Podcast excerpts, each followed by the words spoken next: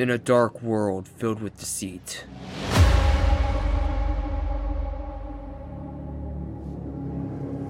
One united voice is crying out.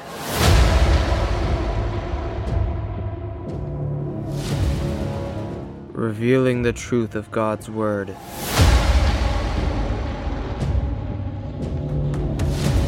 It's time to expose the hidden truth.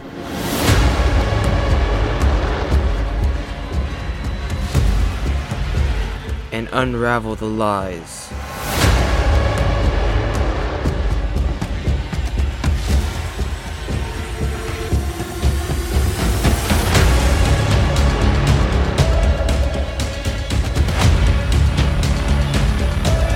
While we're living in Satan's little season.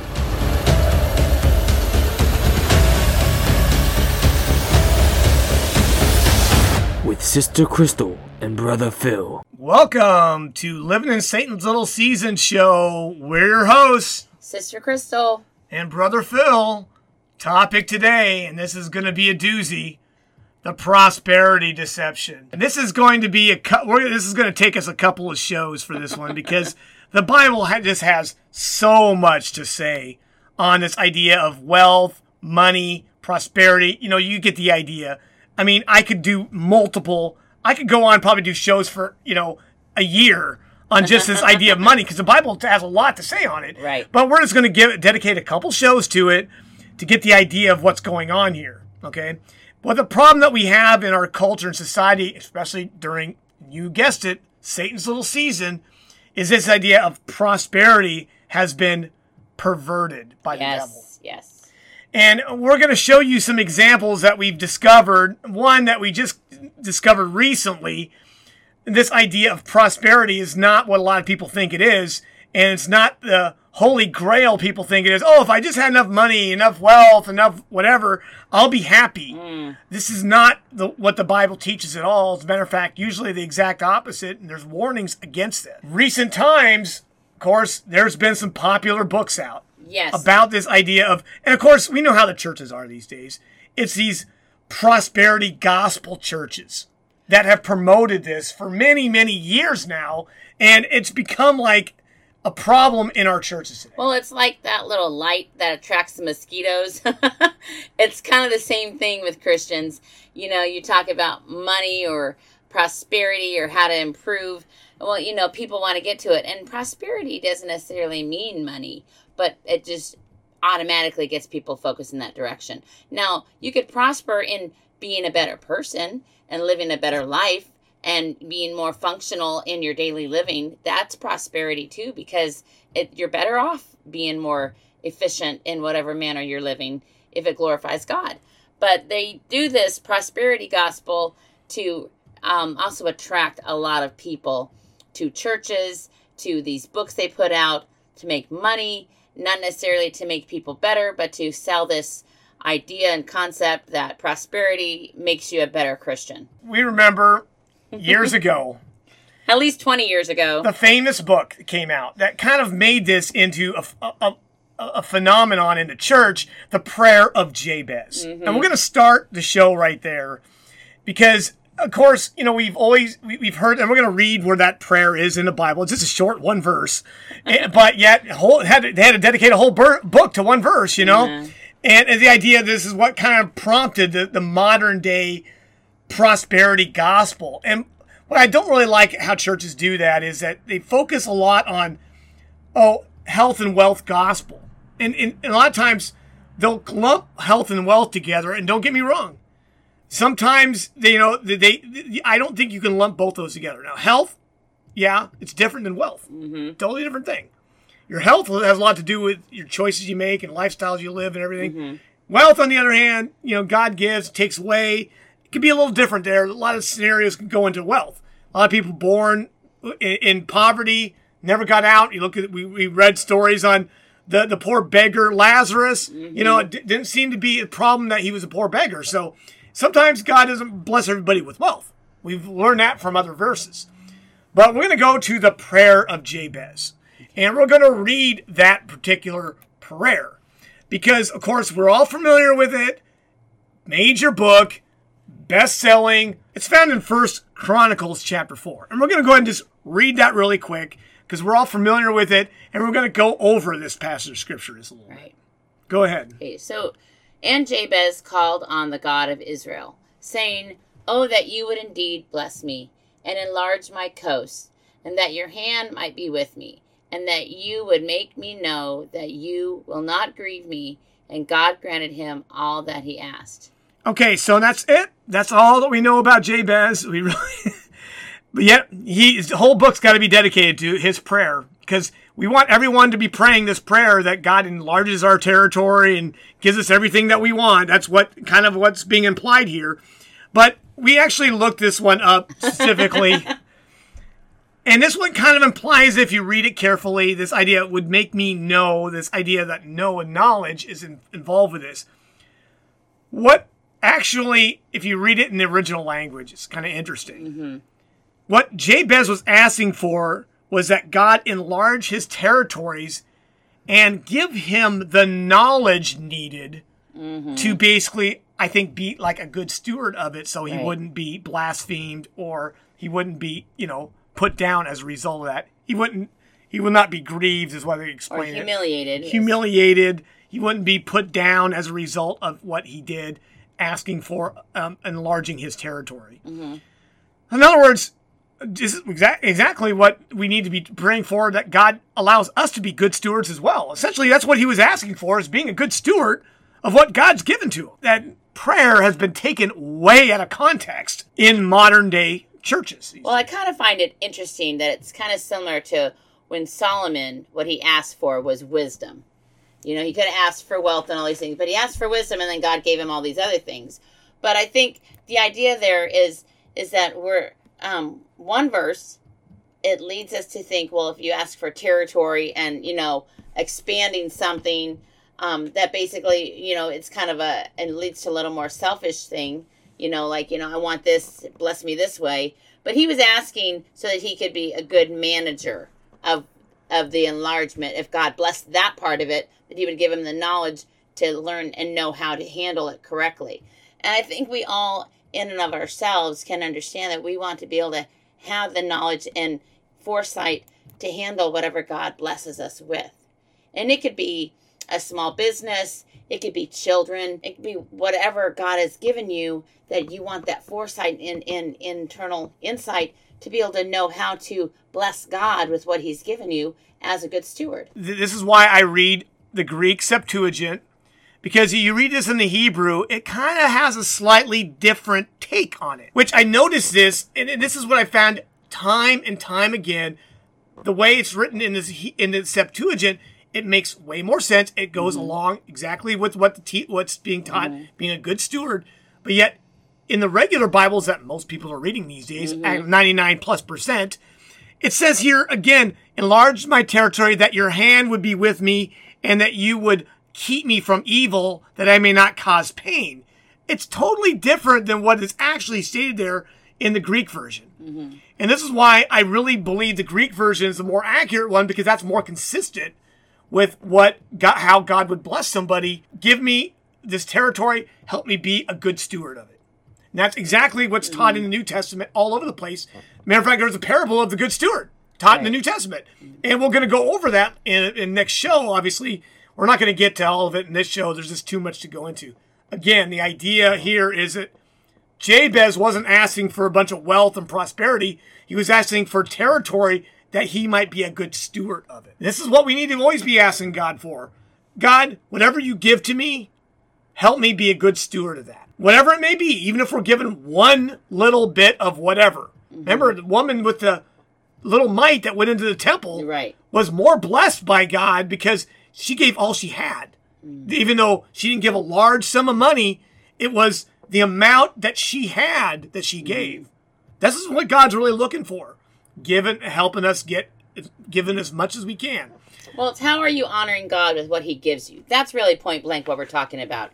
If He gives you a lot and you honor Him with it, it that would please Him. But if He's given you a lot and you're begrudging, even giving a little, you know, little away to someone who needs it, and a lot of those videos are kind of popular now. There's a guy out there. He goes to people acting Oh, like he's yeah. poor, and then he just tries to find kind-hearted people who will actually help him. And the other day I saw one, and it was a lady. It was a sec- uh, third world country, I think. She was selling donuts, and he asked if, like maybe Mexico, and he asked if he could have a donut, and she was going to give him three because, and he ended up like blessing her with like five hundred dollars. The idea is she didn't even expect that her mom and dad had died. It was all this stuff that I think people are looking for kindness, and I think really we need to know God wants us to always be kind.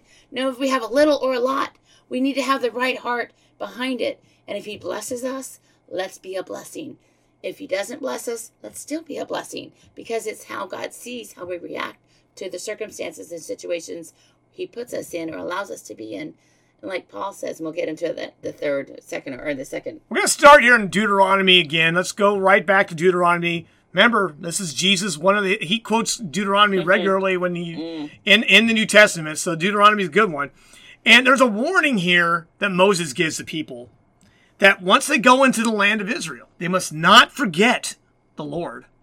Because what's going to happen is, and this is kind of what typically happens to people today, once they get all settled into their life, things become a little bit routine. They kind of forget where all that prosperity came from a lot of mm-hmm. times. And we're going to read that here in Deuteronomy chapter 8, verse 10. Go ahead.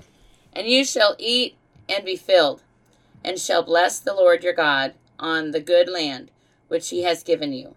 Take heed to yourself that you forget not the Lord your God, as so as to not keep his commands and his judgments and his statutes, which I command you this day, lest you have eaten and are full, and have built nice houses and dwelt in them, and your oxen and your sheep are multiplied to you, and your silver and your gold are multiplied to you, and all your possessions are multiplied to you, that you should be exalted in your heart, and forget the Lord your God, who brought you out of the land of Egypt and out of the house of bondage. Okay, so typically what people do, it always seems to be the way it is, they kind of forget their roots. Yep.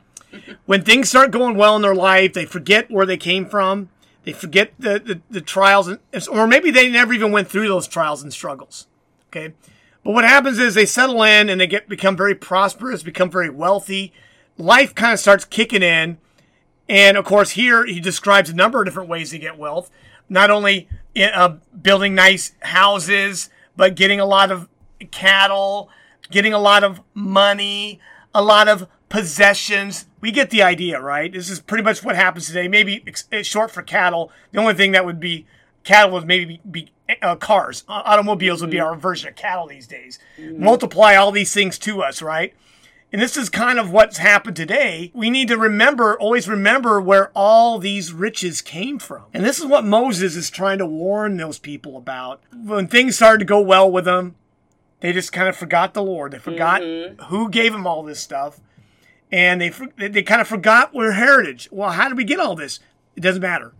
That we don't care how we got it. We got it now. It's ours. And then people aren't grateful and they aren't thankful. And see, it's again, with with Christianity, it's all about a, a kind of a spirit and heart. Right. It's not really about the possessions so much. It's about the kind of spirit and heart we have. We need to be thankful and gracious for the things we have. Not like, oh, this is owed to me or whatever else. No, we don't need to be acting this way. It's, again, uh, this is what was being taught by Moses here to the people. And this warning against it went on deaf ears, we find out later on, because they did forget the Lord and they started turning to other gods. They started forgetting where all their prosperity came from. And so what happened? Ultimately, they, they, they were had to go into captivity as a result of their sin and their rejection of the Lord. Even though the Lord brought them into prosperity, they forgot all about that. That's the first scripture. Now we're going to go to Joshua, or I should say, the book of Jesus. we'll go to go to the book of Jesus, right? All right, because that's Joshua is another word for Jesus. We'll go to Joshua chapter seven, and we'll go ahead and read a little bit more of what happened later on about this. Go ahead. The people have sinned and transgressed by covenant which I made with them, and they have stolen from the accursed thing and put it into their store. And the children of Israel will not be able to stand before their enemies. They will turn their back before their enemies, for they have become an accursed thing. I will no longer be with you unless you remove the accursed thing from yourselves. Okay, this is the story of Achan. We kind of mm-hmm. go into and read that whole chapter here. Achan was supposedly everything in that city of Jericho. Jericho was supposed to be, we're, we're going to be dedicated to the Lord. Achan goes in there, he, he, coveted some stuff and starts to steal it. I, the detail I want to get out of this is this idea here. How did God react to this? Okay. Yeah. Okay. So one person out of the whole group stole some accursed things. But here's something we learn how God works and what God thinks of all this stuff. If we take and or try to accumulate this wealth wrongfully, not the way God would want us, not being a good steward, not doing things the right way. What does it say here?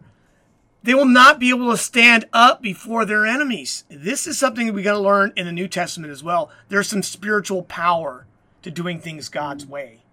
This is one thing we learned with the story of Achan is that if you want to stand up against our spiritual enemies, which we've got plenty of them this day and age, mm-hmm. okay, we've got to do things God's way, not do things in, in these ways where we're trying to scam people out or doing things. If God knows God can see what we're doing. We've got to do things the right way and with the right kind of a heart. Not with a covetous heart like what Achan had. And he even admitted he had a covetous heart. That's why he stole the things. And essentially, they weren't able at that point to stand up against their enemies.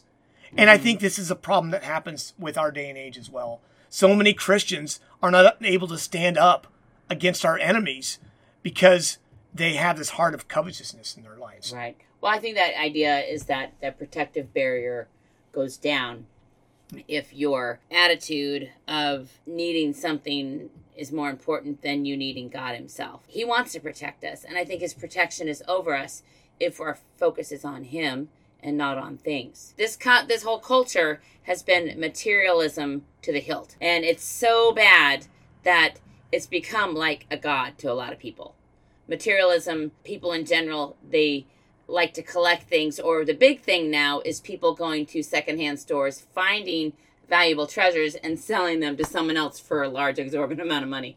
well, you know, we just got to be careful that we do things in an honorable way mm-hmm. to the Lord. Okay, this is really important. Doing good things. This is what we're here to do. We're not here to gouge people. We're not. He- we're here to love our neighbors, love each other, helping people out that are in need, all this other kind of stuff. But what I find happening in this day and age is that people are trying to skirt around what God has designed us to do mm-hmm. and, and, the stewards that we're designed to be, and, and always trying to scheme or or focus not on the good things that we're supposed to do, but in some way of earning extra income or capital or whatever else. And what it ends up doing is, I think this lowers our defenses in the spiritual plane. See, mm. again, see, we're looking at everything physical, and the physical is what kind of matters in our lives. But see, there's another realm that people don't focus on, and that's the spiritual realm. And I think there's a a war going on there, and how we act in the physical realm determines on what goes on in the spiritual realm. Well, it's a, it's it's your your motive. What fires you? Your mo. What is your your method of operation? Are you doing it for yourself? Or are you doing it to glorify God? And again, we're, what we're trying to focus on is how you treat others. And again, there's a spiritual thing to this whole this idea of having covetousness in your heart. We'll get to that when we get to the New mm-hmm. Testament. Obviously, a lot of scriptures that talk about all this, right. accumulating wealth. And Jesus talks about this quite extensively. So do the other apostles. But we're going to get to another story here. Go on to the story that comes up with Elisha mm. and Gehazi. And what ends up happening here is, you know, just to give you a backstory so I don't. Naaman the leper comes to Elisha right. to get healed from his leprosy. He's right. a very powerful and rich man from a, uh, from Syria, a nearby country. Right. So his servant girl basically says, "Well, you could go to this man from my country, and he can give you a, a, a way to. Can tell you a way to get healed." And so he goes to Elisha, and maybe actually, I think he only actually maybe even met with Gehazi, but basically, he's told point blank, go to this Jordan River, this yucky river, and dip in it seven times. Tells this to his wife or the girl, and says, "Well, if God, if he had told the God of man had told you, the man of God, sorry, had told you to do something really hard, wouldn't you do it? This is something kind of easy. Just go do it." And so he does it, and he gets healed. And right. I think he's amazed right. at how the healing came in such an easy, simplistic manner, and he expected it to be so hard, but it was so easy Okay, so we're going to get to this story here because we're getting to the um, the downside of this story because uh, he comes back after he gets healed to thank Elisha for his for his Right. healing because he realizes, oh man, this guy did heal me. I there's no way this was an accident that just dipping this seven times in the Jordan healed me, except if you know it, this guy man was from the Lord. So he comes back and to give him financial compensation for his work for for what he did. Okay, so we're gonna go ahead and read on here. Let's go to read Second, Kings chapter five verse fifteen. But Gehazi, the servant of Elisha, the man of God, said, Look. And he returned to the man of God and said, All his aides and all his aides, and came and stood before him. And he said, Indeed, now I know that there is no God in all the earth except in Israel. Now therefore, please take a gift from your servant. But he said, As the Lord lives, before whom I stand, I will receive nothing. And he urged him to take it back and but he refused. He urged him to take it, but he refused. wanting to give him a gift for his healing. And of course, what we're supposed to do, and this is kind of in the New Testament as well, when we do good things for people, when we when we help people out, when we're serving other people, I make it a point never to take any kind of compensation for serving each other. I think as Christians, this is a good part. Is the reason why I don't really want money for this show because, in my opinion, this is a form of service. Okay, I'm serving others by helping teach the Word of God. I don't, you know, I don't, I don't. This is why I don't really want money or anything like that. I'm more interested in just getting that word out. This is why God can bless me in the way, any way He knows how, and we don't need to be taking money. And this is what Elisha was too. He's like, no, we, I, I, you're good. I don't need anything from you, you know, because it was the Lord that did the healing anyway.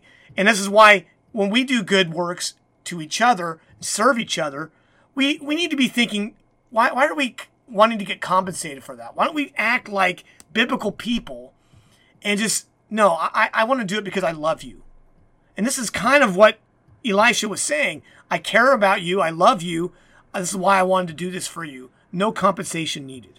Well, I think the idea is that Elisha was being obedient to God, and he told the man, Nahum, how he could be healed, not by his strength but by God's. And I think he really didn't think he deserved to be rewarded. And if God wanted to reward him, he would provide for him in whatever way he needed. I think this compensation was something that Nahum wanted to give because he felt as though if he gave something, he wouldn't feel like he received something without. People are like that. They want to give something for receiving something. And Elisha was of this attitude that he didn't have to receive something for what something God did. Well, now we're going to learn about Gehazi, which was a servant of Elisha at the time. And he heard all this and was there, eh, but yet he had a spirit of covetousness in his heart, unfortunately. Yeah. And this is what we learn about a lot of people. We need to not have this kind of spirit in our lives, but this is what Gehazi had in his. And Right. I, what I'm we're, we're learning about these stories in the Bible is they teach us le- spiritual lessons that we need to follow in our lives as well. To not have a, a covetous spirit in our hearts and go after money any way that we can. Instead, we need a lot of times let God bring us whatever He wants to be a good steward of, and not us trying to go after all this stuff. Because we live in a day and age where everyone's just it seems so focused on money, riches, power, monetization of everything, financial compensation for everything.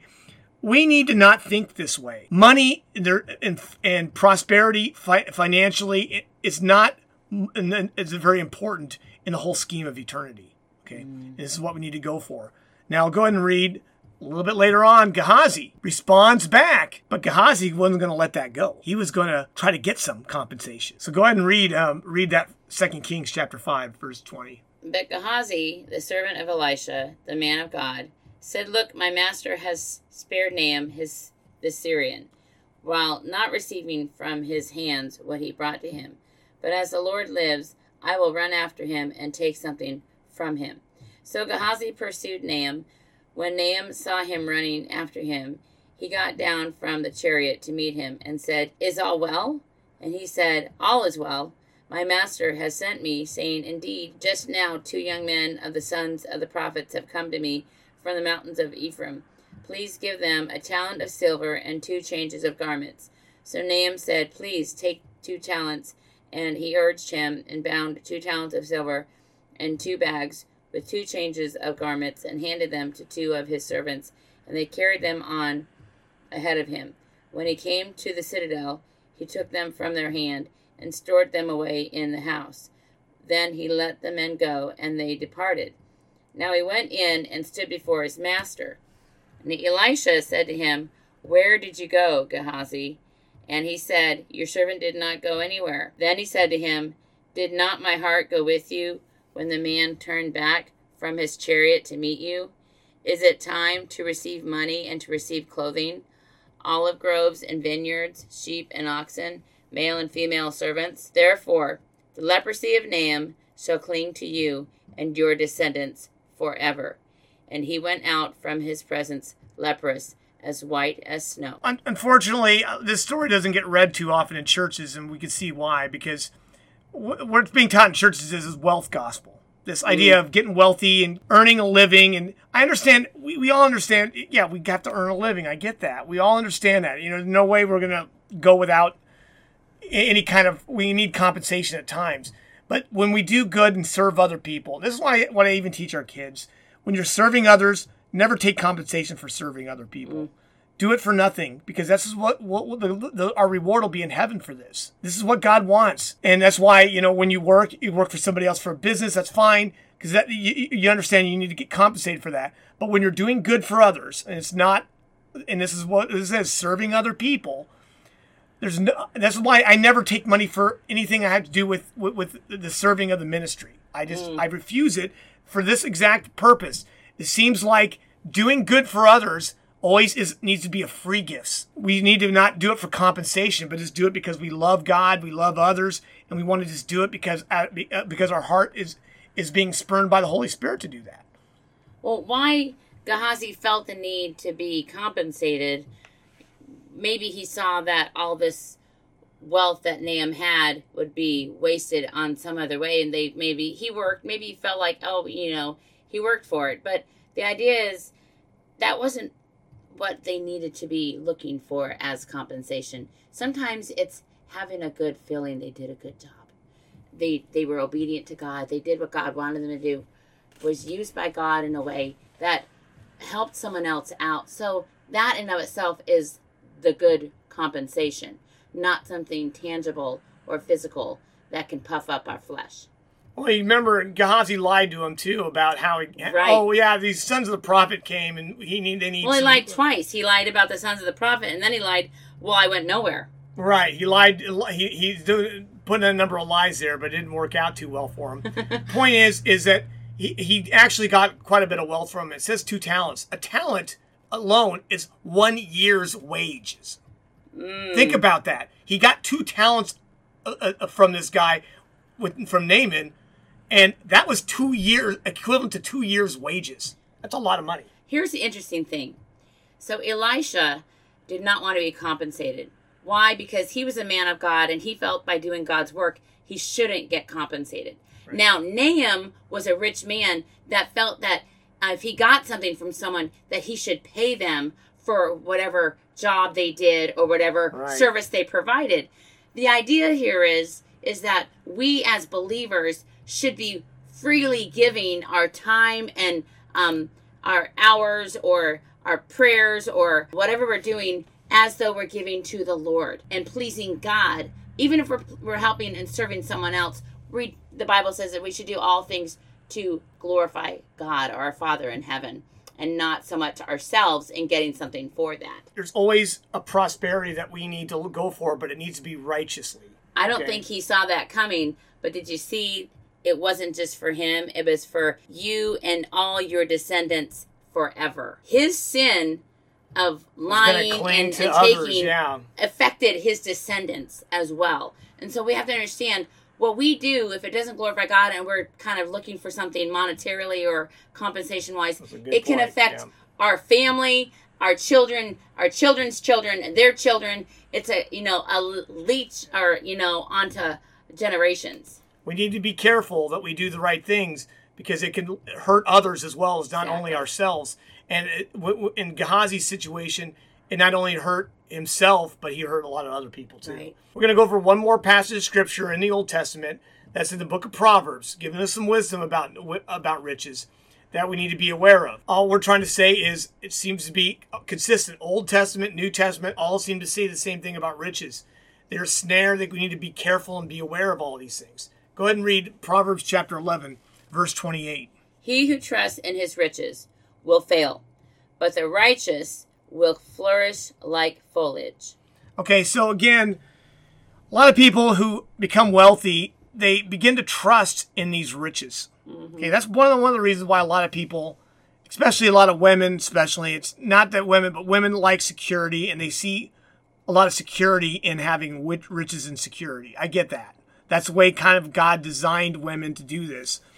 When men, on the other hand, no, we need to, the men need to stand up in this in this day and age and to say, listen, we need to have faith and trust in God to provide his riches according to his glory. Everyone, both men and women, however we do it, we got to all understand trusting in riches gets us nowhere. So many people put their trust in riches and they're not putting their trust in the Lord. What do you think the mess that we're in in this world, right. How it came to be? So many people trusting in their wealth and riches and now this world is going down the tubes fast. Yeah. Yes. Do we have pros- a little bit of prosperity? Yeah, we do. But we, we're and this world is in such a mess. This is why, because we're all focused on all these material things of this world, and we're not focused on the things of God. Well, what what would you give for wealth? You know, what's what's the most wealthy thing you could think of? And so often now we see wealth is what a lot of generations of people go after, but then there's health now. Like health is something people are now realizing is much more valuable than having rich um, and prosperity is having a good health regimen or being healthier because so many people are getting sick. And i think the idea is god wants us to seek him and his righteousness and then all these things will be added to us and all these things are what things that we need not just what we want or what we think we need it's what what he sees we need. And I think that's the power of trusting in the Lord. Well, on a previous show, we talked about that really wealthy man, Job. and we remember this story because, you know, it didn't really work out too well for Job. He lost essentially all his wealth in a day. Yeah, I mean, and, it was, mm-hmm. yeah. He, he, he only had no, nothing, no wealth left after, after day of Satan coming and attacking him, his wealth was. That's why I'm saying wealth is fleeting. You can't put your trust in it, and that that's why God trusted Job because he knew that his his really his trust wasn't in the wealth; mm-hmm. it was in the Lord. Right. And this is what we need to put our trust in. Listen, you'll be way better off in this in, in, in this day and age that we're living in Satan's little season. Put your trust in something that really is going to be rock solid, mm-hmm. that won't come and go at, at will but it'll be here forever. And that is the Lord. And so many people, what they do is they put their trust in something that's fleeting rather than in the Lord. You know, people have financial ruin. Sometimes they go through that. And they, sometimes they'll even kill themselves over financial ruin. It's like ridiculous. Mm. As opposed to, no, all the wealth and stuff doesn't really matter in the whole scheme of eternity. What matters is how our relationship is with the Lord. Right. And we got to put our focus on God and you know we're and the wealth that we're going for anyway is not going to be in this life anyway. We're we're going for the wealth in the next life, in, for our resurrection to get our eternal inheritance. That's what we're really going for anyway. All this stuff that we do here, we're just supposed to be good stewards of what we have. Mm. If we got it, then we're supposed to be a good steward of it. If we don't have it, well, guess what? We don't have to be a good steward of that because we don't have it. It's as simple as well, that. If we believe that all good and wonderful gifts come from the Father. And James, talks about that. That anything that God allows us to have, we need to make sure we honor Him with it. And that could mean if it's wealthy things, that's great. But if it's just, you know, maybe you have lots of children, maybe you have good crops and you feel the need to bless other people with sharing that. Maybe you have a talent and you bless your talent with helping other people who don't have that. There's so many things that we could be doing that we have been blessed or prospered with and know how to do something or something and we can share that with others. And just i think sometimes the, the secret is is that by knowing you can help someone in a way that they can't help themselves that in and of itself is our reward. It's all a heart condition. The law is not written on our hearts. Mm-hmm. so in other words we just have to have this childlike faith in the lord in in christ Just put our trust in Him. We don't have to worry about the, the worldly things out there because that all just drags us all down. Instead, put our focus on that. But see, a lot of times what the devil's done in this day and age, in our culture and society, focus on materialistic things that in the whole scheme of eternity doesn't eh, really matter at all mm. because they'll be gone. As soon as we're dead, they're, they're gone. There's somebody else has got them. See, but see what that's all we do. We work all of our lives on the things that don't matter, and we don't put our energies and talents towards the things that really do matter. Mm-hmm. So God wants us to be good stewards. So what I'm asking each individual person here that's listening to this show is be a good steward of your time and energy and effort that you have. I don't think God wants us. We have, we're, we live in such a wealthy society. That's what Satan's done on Satan's whole season. He's designed our culture to where we're not really in want of anything really important, as in we have plenty of food and clothing and all that. It's all these other luxuries now that we're all focused on now. And does God really care about these luxuries? Not really. He wants us to do good and help people out. And that's why I'm, we're doing this show. God convicted our hearts to you know, let's just get the word out here that we're living in Satan's little season and to start exposing all this mess that Satan has got everybody into. And that's what we're doing here. And that's why we're on this on this radio show trying to get everyone understanding. It's like forget all this nonsense chasing after them. I don't know how many times I've seen messages on internet about how to retire at age 30 and say, what are you going to do with the rest of your life then? Are you going to be good stewards of what? See, it's all about getting rich quick and all this other nonsense. Don't fall for all that. Just work hard. That's what God wants us to do. And then treat others with love and just be a good steward of the time, mm. the energy, and monies that God has given to us as best we can. Instead of squandering what God's given to us, just don't squander what God has given to you, folks. Right. I'm as guilty as anybody else. Buying things that didn't matter, turned out to be junk. We ended up throwing them away or giving them away. Yeah, that's we weren't good stewards as I, the older I'm getting, the more better steward I'm getting of the things God's given to us. And again, it's like a journey. We're not going to be perfect when we're young. I remember wasting a bunch of money on crap when I was a kid. You, we, we all did that. Remember, and buying all these different things that it's like, what, what were, as adults, we're like, what were we thinking? Why would we do all that? Well, at the time, it was important to us because we weren't spiritually mature. But God wants us to grow up and become mature spiritually. Well, what we're doing right now is we're flipping the script on the devil. Right. And we're saying, you know what? You might think that we need to be chasing after monetary um, compensation or prosperity in the matter of dollars and whatnot. But no, our prosperity is to be proficient in knowing God's word, loving one another, and being generous and kind with our actions and skills and things that we can do to honor our Father who's in heaven.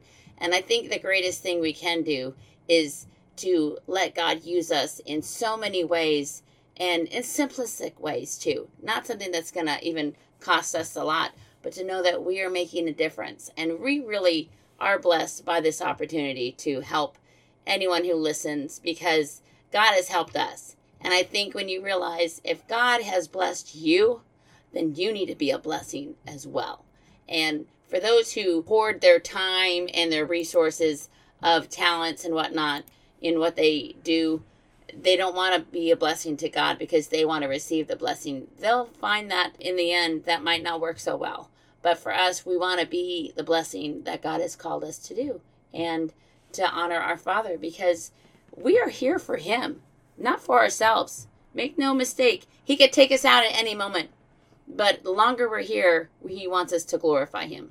Next week, we're going to go over the New Testament, what Jesus, and it's, it's all pretty much the same scenario as what we talked about here in the Old Testament. We'll go over the New Testament. Jesus has quite a bit to say on this mm-hmm, idea of mm-hmm. worrying about wealth, worrying about money, worrying about finances, worrying about all this stuff, which turns out what we do is we focus on the material and we, we, we stop focusing on the spiritual. And this is what right. devil, that's what the Satan wants us to do right now. He wants us to focus on the material things of this world and gets everyone off on these tangents where we're focusing on on the physical and we're not we, we stop focusing on the spiritual things that, that God has. The going for the good stuff. Right. And this mm-hmm. is part of Satan's little season deceptions that we are trying to expose every single day of our life. and that's why we're bringing this message to you because we don't want you to fall into this trap that most people are falling into trying to oh get higher pay, get a, more of a more of a more money, uh, try to climb the corporate ladder. I'm trying to spare you all that and let you just let's focus on the important things in life, mm-hmm. things that really matter, the spiritual things, and not on the things that will turn out to be not important at all. I think that the devil wants to distract everyone thinking you'll be happier if you have more of this and more of that.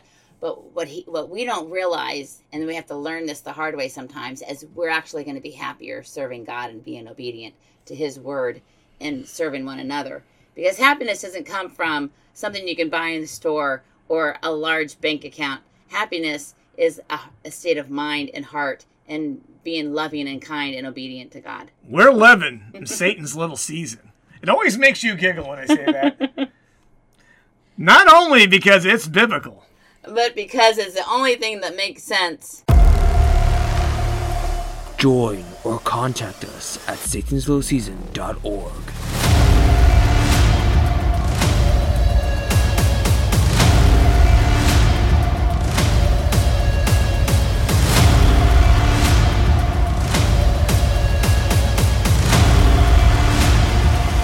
This is a non copyright Living in Satan's Little Season production.